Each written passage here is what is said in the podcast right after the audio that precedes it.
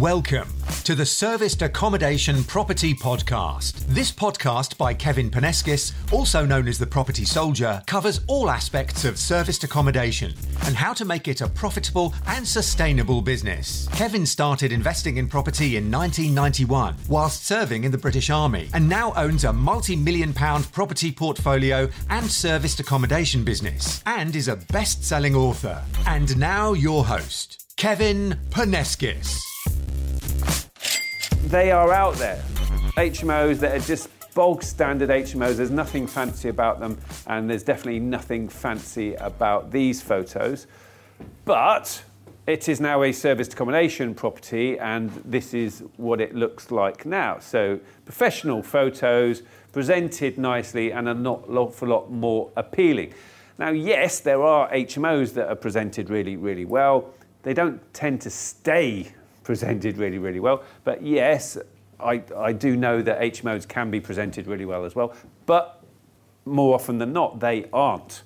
So that's what it looks like now. Now, the numbers, the most important thing to draw people's attention to are the numbers. So, firstly, as a four bed HMO, the rent, if it was fully occupied, would be £1,701. Mortgage and bills, 1,065. Now, those would be higher now, but mortgage and bills at this point last year, 1,065. Now, the cash flow as an HMO, 636 pounds. But that's fully occupied, all four rooms occupied.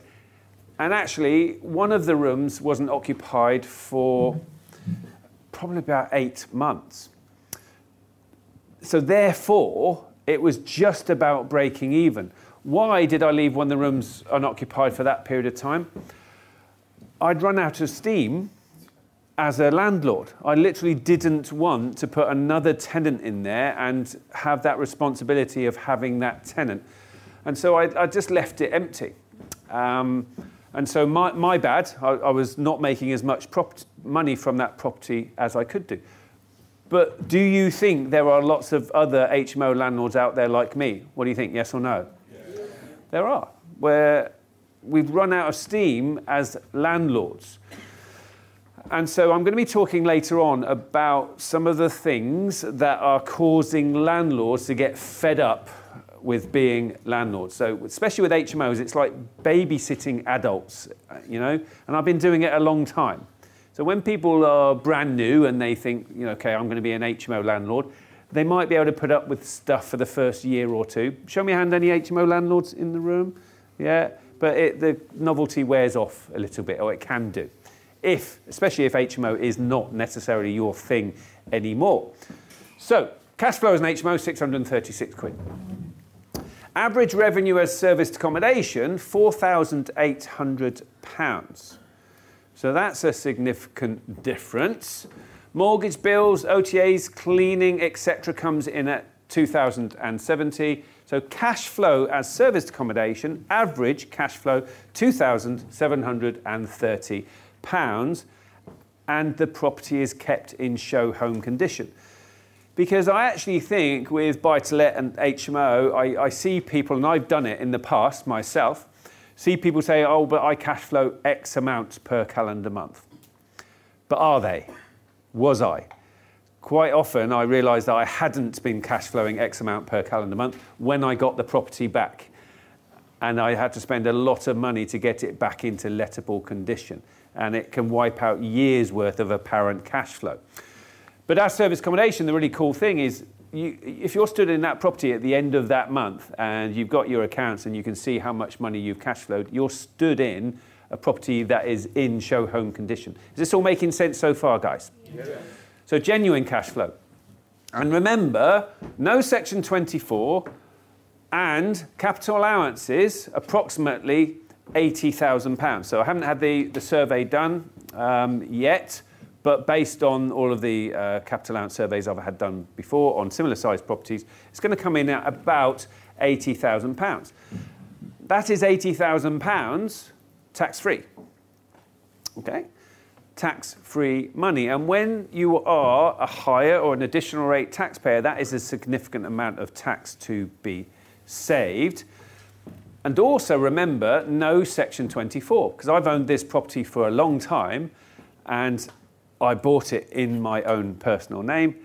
So Section 24 means that I was not able to offset the mortgage interest whilst it was being used as an HMO. But I can now. I can offset the mortgage interest and earn a lot of money tax free. So you should already start identifying how you can represent a massive opportunity, a win win situation for landlords here. Properties kept in show home condition, they don't have to worry about Section 24 tax and then capital allowances. And the vast majority of these property landlords out there will have no idea about capital allowances, and this is where you guys come in to go and sell the benefits of capital allowances. So, the steps you have to go through when you're converting a buy to let or an HMO into serviced accommodation. What is your strategy regarding your current tenants? Do you serve notice or wait for them to leave voluntarily? Now, what happened is I had three tenants in that HMO, and they were Eastern European workers working in Plymouth. Two of them were uh, brothers, and they said that they were going back to Eastern Europe. And then the other one said, Oh, I will be leaving shortly after. And, and, at that point, I thought, right, this is the time to turn this property into serviced accommodation. So I waited till they'd all gone, and then I got it up to its current condition.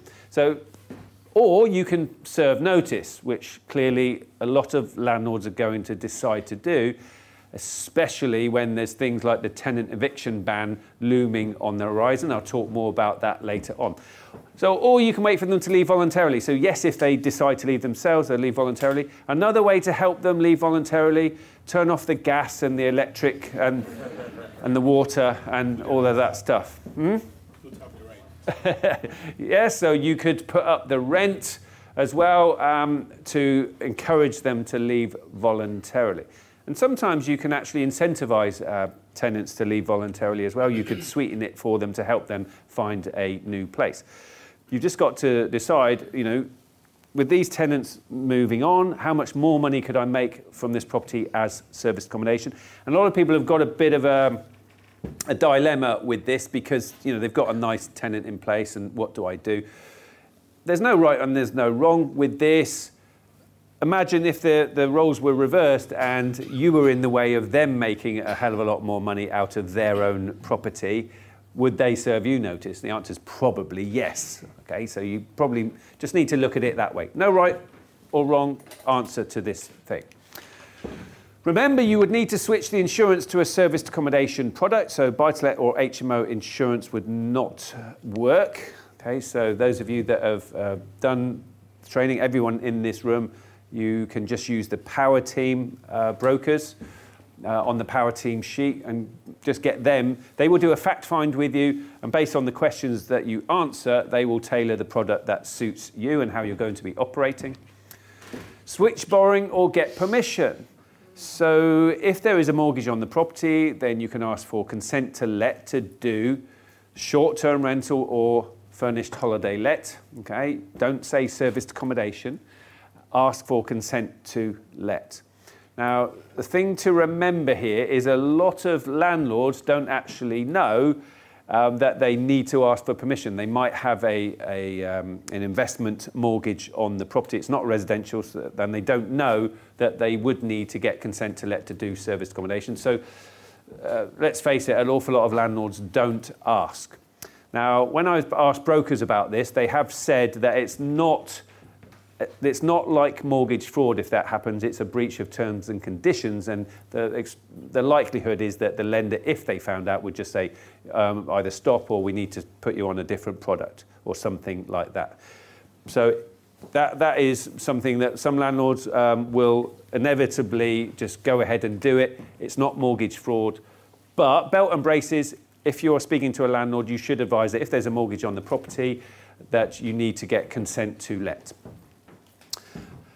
Furnish or upgrade the existing furniture. Now, especially with an HMO, it's unlikely that the furniture I showed you just now, that you know that wouldn't have worked, okay, as service accommodation. So it's likely that you're going to need to upgrade the furniture and maximize the space for the target market. I, you know, with, with buy to lets, sometimes I'm reinstalling uh, a stud partition wall because I'm creating an extra bedroom where the dining room used to be. But with HMOs, maximize the space for your target market. You're going to need a, a lounge. So, as an HMO, you might not have had a lounge in there. It could just be all bedrooms, but with SA, you're going to need a lounge. That's going to make it uh, more attractive to your guests, obviously. And claim capital allowances and avoid Section 24. Remember, as an HMO, it could just be a C3, okay, with grandfather rights to be uh, doing HMO. It could well be C4. You can move from C4, which is normal HMO, from C4 back to C3 under permitted development you don't have to go through planning. If the, it's a large HMO, then it's likely to be sui generis. Under that circumstance, you would have to speak to your local authority and probably go through planning to put it back to C3. Now, if you are going to be putting a property back to C3, in my experience, don't say to them, I'm going to be turning it into a serviced accommodation unit. You're just saying I'm going to be putting it back to C3 normal residential use. Serviced accommodation, the most appropriate use class for it is C3, normal residential use. I do not say service accommodation to them because the local authorities often say, okay, well, therefore you need to go through planning. And unfortunately, in my experience, a lot of them aren't correct. I'm going to be as polite as I can.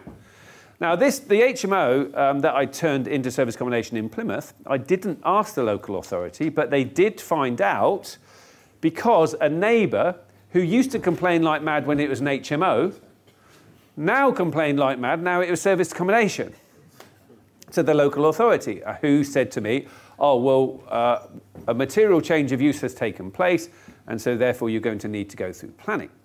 And I proved to the local authority that a material change of use had not taken place. There was no additional requirement uh, on parking. The property was not being overoccupied. We do not allow parties, and there had not been any parties. There was no um, additional rubbish building up and causing a nuisance. Those are all of the things that create a material change of use, and I proved that they had not happened, or at least they were not able to prove that it had happened. And so the local authority went off again and said, okay, fine, um, we can't argue with that. And the neighbour was told just to wind her neck in. So, for that reason, I literally just don't go to the local authority. And if they come back to me, I will then prove to them that material change of use has not taken place. But it's something that you should be aware of that landlords might think is the case. So, with SA management, you take the property on a straight management agreement. So you're not going to do it on an AST, you're going to do it on a management agreement, and all of you guys who've done the training have got that management agreement. And what you're going to do is put in what your um, commission is going to be. So the fees are a percentage of revenue, typically 15 to 20 percent in more expensive uh, parts, you know, London, for instance, that can be lower because the, the turnover can be so much higher. But 15 to 20% would be normal.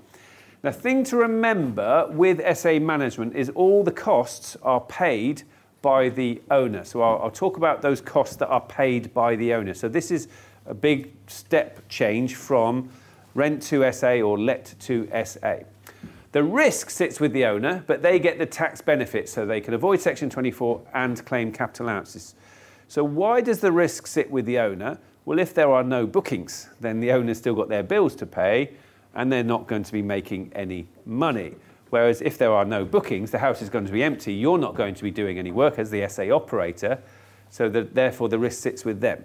So I do prefer it, as you will all know, for people to understand serviced accommodation before getting into SA management so that they're not putting any owners at risk of getting no bookings. Does that make sense? Yeah. Okay. So for full management then, you've got unit prep, meet and greet, cleaning and laundry, maintenance, taking bookings, taking payments, guest communication, and advertising on the OTA. So those are all the main functions of full management. So, how the money flows then with full management. This is the bookings coming in, and all of the bookings comes into the management company's operating company, the OPCO. And commission is taken from that turnover. Now, some management companies will take their commission after paying OTA fees. There's no right or wrong on that one, and quite often it comes down to what are other SA management companies doing in your town.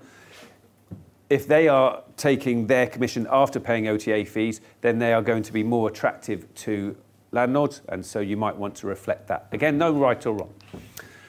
And the OTA fees are also paid from the OPCO. Cleaning, minor maintenance, meet and greet is, take, is, is paid for. And then the remainder of the money is paid to the owner who pays his or her own bills and pays the mortgage if there is a mortgage on the property. And then the remainder is profit that goes into the owner's bank. So, benefits of HMO to SA for landlords. So these are all the things when you find yourself speaking to landlords that you want to be selling these benefits to them. Property kept in show home condition. You cannot underestimate how important this is going to be to a lot of landlords that have had to deal with their properties not being kept in a nice state for potentially years. So that's the first benefit. EPC regulations. Now, this is going to be a problem looming, looming very large on the horizon for landlords who are accommodating tenants. Now, the first off, yes, it's going to be buy to let, but then the next will be HMOs in which the owner of the property has got to meet an EPC of C or above in order to accommodate tenants. Now, there's a lot of landlords out there that that's going to represent tens of thousands of pounds to actually uh, upgrade the property to achieve that. Could be new windows, new boiler, loft insulation. Some of them are uh, old Victorian stone buildings that is just you know uh, thick stone, and they, they, they're almost it's almost impossible for a lot of these properties to achieve it without cladding and another brick course or whatever it may be. It's going to be very hard for a lot of landlords to achieve this. But with service accommodation, you are not accommodating tenants, you're accommodating guests. So this it relates to the Housing Act, for tenants. And the reason why they put this in is so that tenants don't have to pay too much on their energy bills. So it's to protect tenants. With service accommodation, your guests are not paying the energy bills, and so it falls outside of this. Now, yes, in the future, the government might say, okay, fine, so we've, we've sorted out all the buy to let, we've sorted out all the HMOs, okay, next is serviced accommodation. Well, hey, how far down the track is that? But at the moment, it's going to be a very attractive proposition for landlords to have to avoid having to cough up the money now to uh, get the properties to achieve an EPC of C or above. The tenant eviction ban. And so the government um, are trying, and it's going, it keeps going, umpteen reading in Parliament, etc. Um, the um, landlord reform bill, in which they're trying to remove the Section 21 no fault eviction notice, which means that in order for a landlord to get a tenant out of the property, they're going to have to use a Section 8 notice. And a Section 8 notice is more when there's um, rent arrears, it's when there's antisocial behaviour taking place. Well, okay, if there's rent arrears, yeah, section 21 is, uh, section 8 is fine. But antisocial behaviour, that's a very, very, very hard thing to prove. And a lot of landlords would have to end up in court trying to prove antisocial behaviour. And unless there's very, very solid proof, you're not getting rid of that tenant. So removal of the section 21 is another nail in the coffin as far as I'm concerned for landlords. It's definitely something that is worrying me with my buy to lets and other HMOs that I have got. If it's worrying me, it's going to be wor- worrying other landlords as well, and you are the solution to the problem because you will all have heard my catchphrase before more money less tax, and what? No tenants. No tenants, which does put a smile on my face. Okay. Utility bills. My utility bills have dropped significantly now that the property is serviced accommodation. Why is that? Well, guests, serviced accommodation guests, they turn up with a phone charger. When it was an HMO, there were more devices plugged in than you could shake a stick at. 24 7. The heating was on all of the time. Windows left open, with the tenants in there sat in their pants. And that HMO, I went there once because the electricity bill went significantly north and it had been going north for quite a long time. So I went there to find out what was going on. There was a sunbed in the lounge. And the tenants were knocking about in their shorts looking like bronze gods and goddesses on my energy bill. Okay? So that, here's the thing tenants will often rinse the energy bills. Now, more often than not, or with the, most HMOs, uh, the owner is paying the bills. Now, with student HMOs, quite often the students are paying the bills, but with normal HMOs let to normal tenants, the owners are paying the bills. So, as an SA, the bills are going to plummet. You can regulate the heating. You are allowed to regulate the heating as serviced accommodation. You can have your, your uh, portable apps or your apps where you can set the, the parameters and when the heating comes on and goes off. When there's no guests in the property, what are you going to do? Put the heating right down. There's obviously no electricity going to be used. When is an SA most likely to be empty? In the winter. Okay, and so over the course of a whole year, the bills are going to drop significantly. So that's a massive benefit to the owners as well. Section 24 tax. Have interest rates gone up significantly recently? Yes or no? Yes. So, therefore, Section 24 is now a very big problem for landlords who own these properties in their own name. And guess what? Especially with service accommodation management, all of a sudden they can now offset their mortgage interest again. So, Section 24 is a massive lever. It's, it's a bit much bigger problem for landlords who own properties in their own name now than it ever was before. And the money that you are now giving this owner significantly more, in my experience, than the owner was getting as buy to let or HMO. That money can be earned tax free because a lot of it because of the capital allowances. So, where can we find these lesser spotted landlords? Online portals. So landlords advertising their properties to let where they are trying, they want to avoid a letting agent. So shout them out. What online portals? Spare room, Open Rent, Gumtree, UPAD, Facebook Marketplace. Okay, so online portals. That's where you can find these people. Obvious one, the HMO register. And so the HMO register in your town will actually give you the name and home address of these HMO landlords.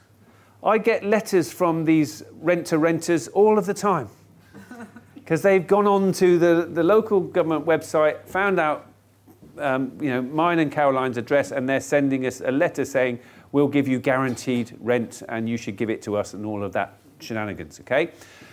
So you can actually find these landlords yourself and using the marketing materials that you can all get from the file section of the, the uh, Facebook group, you can be sending out these flyers to these landlords selling the benefits of service accommodation that they give you the properties used as SA instead. The HMO register. Now, sometimes you can just download the HMO register from the local authority's website. If not, then you just need to contact the HMO officer and under the Freedom of Information Act, ask for it. They'll send you an application form. You fill out the application form and they have to send you the HMO register under the Freedom of Information Act.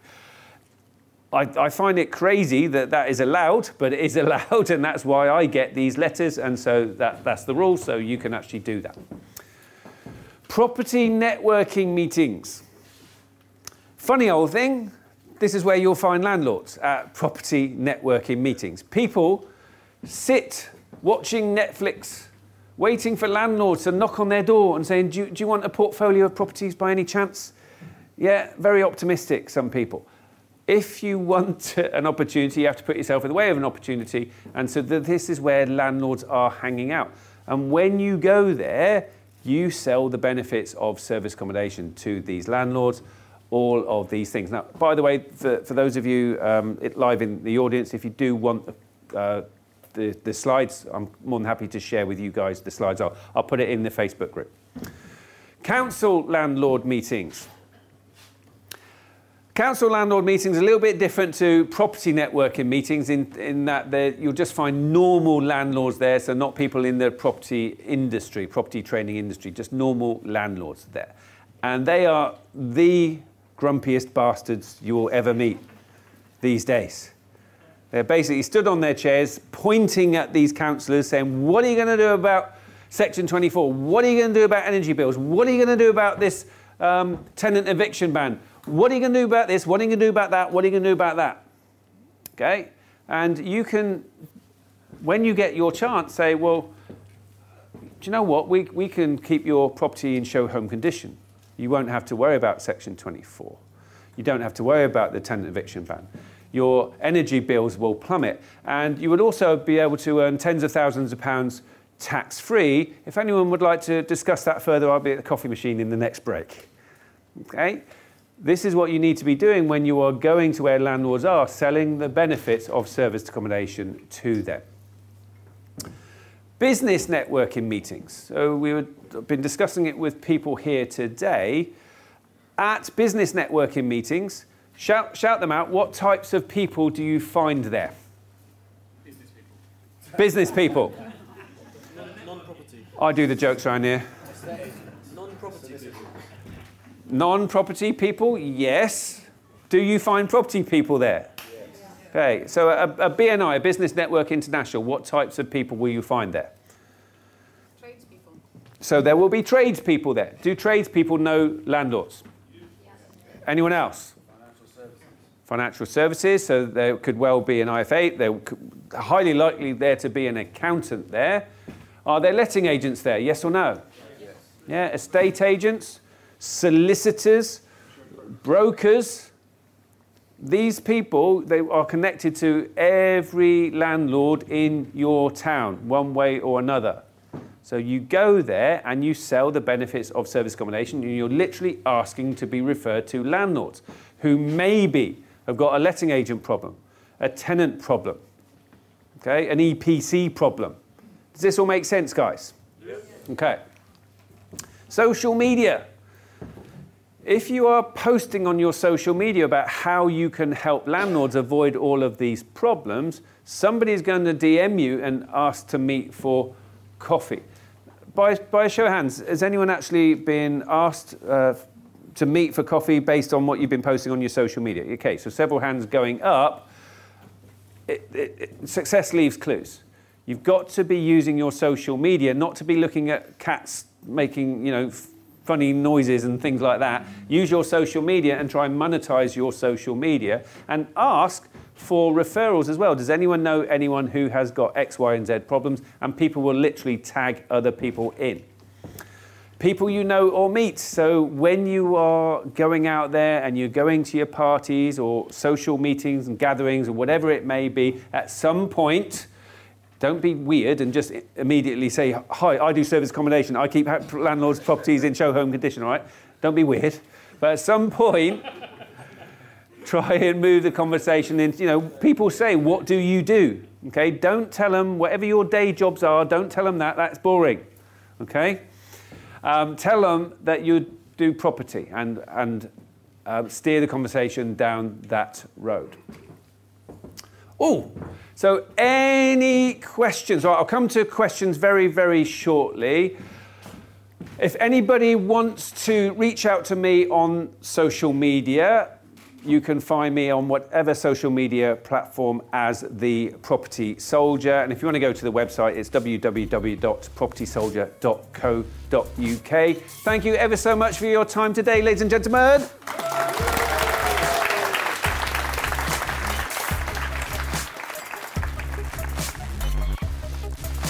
Thank you for listening to the Serviced Accommodation Property Podcast. You can also follow me on social media and YouTube by searching The Property Soldier.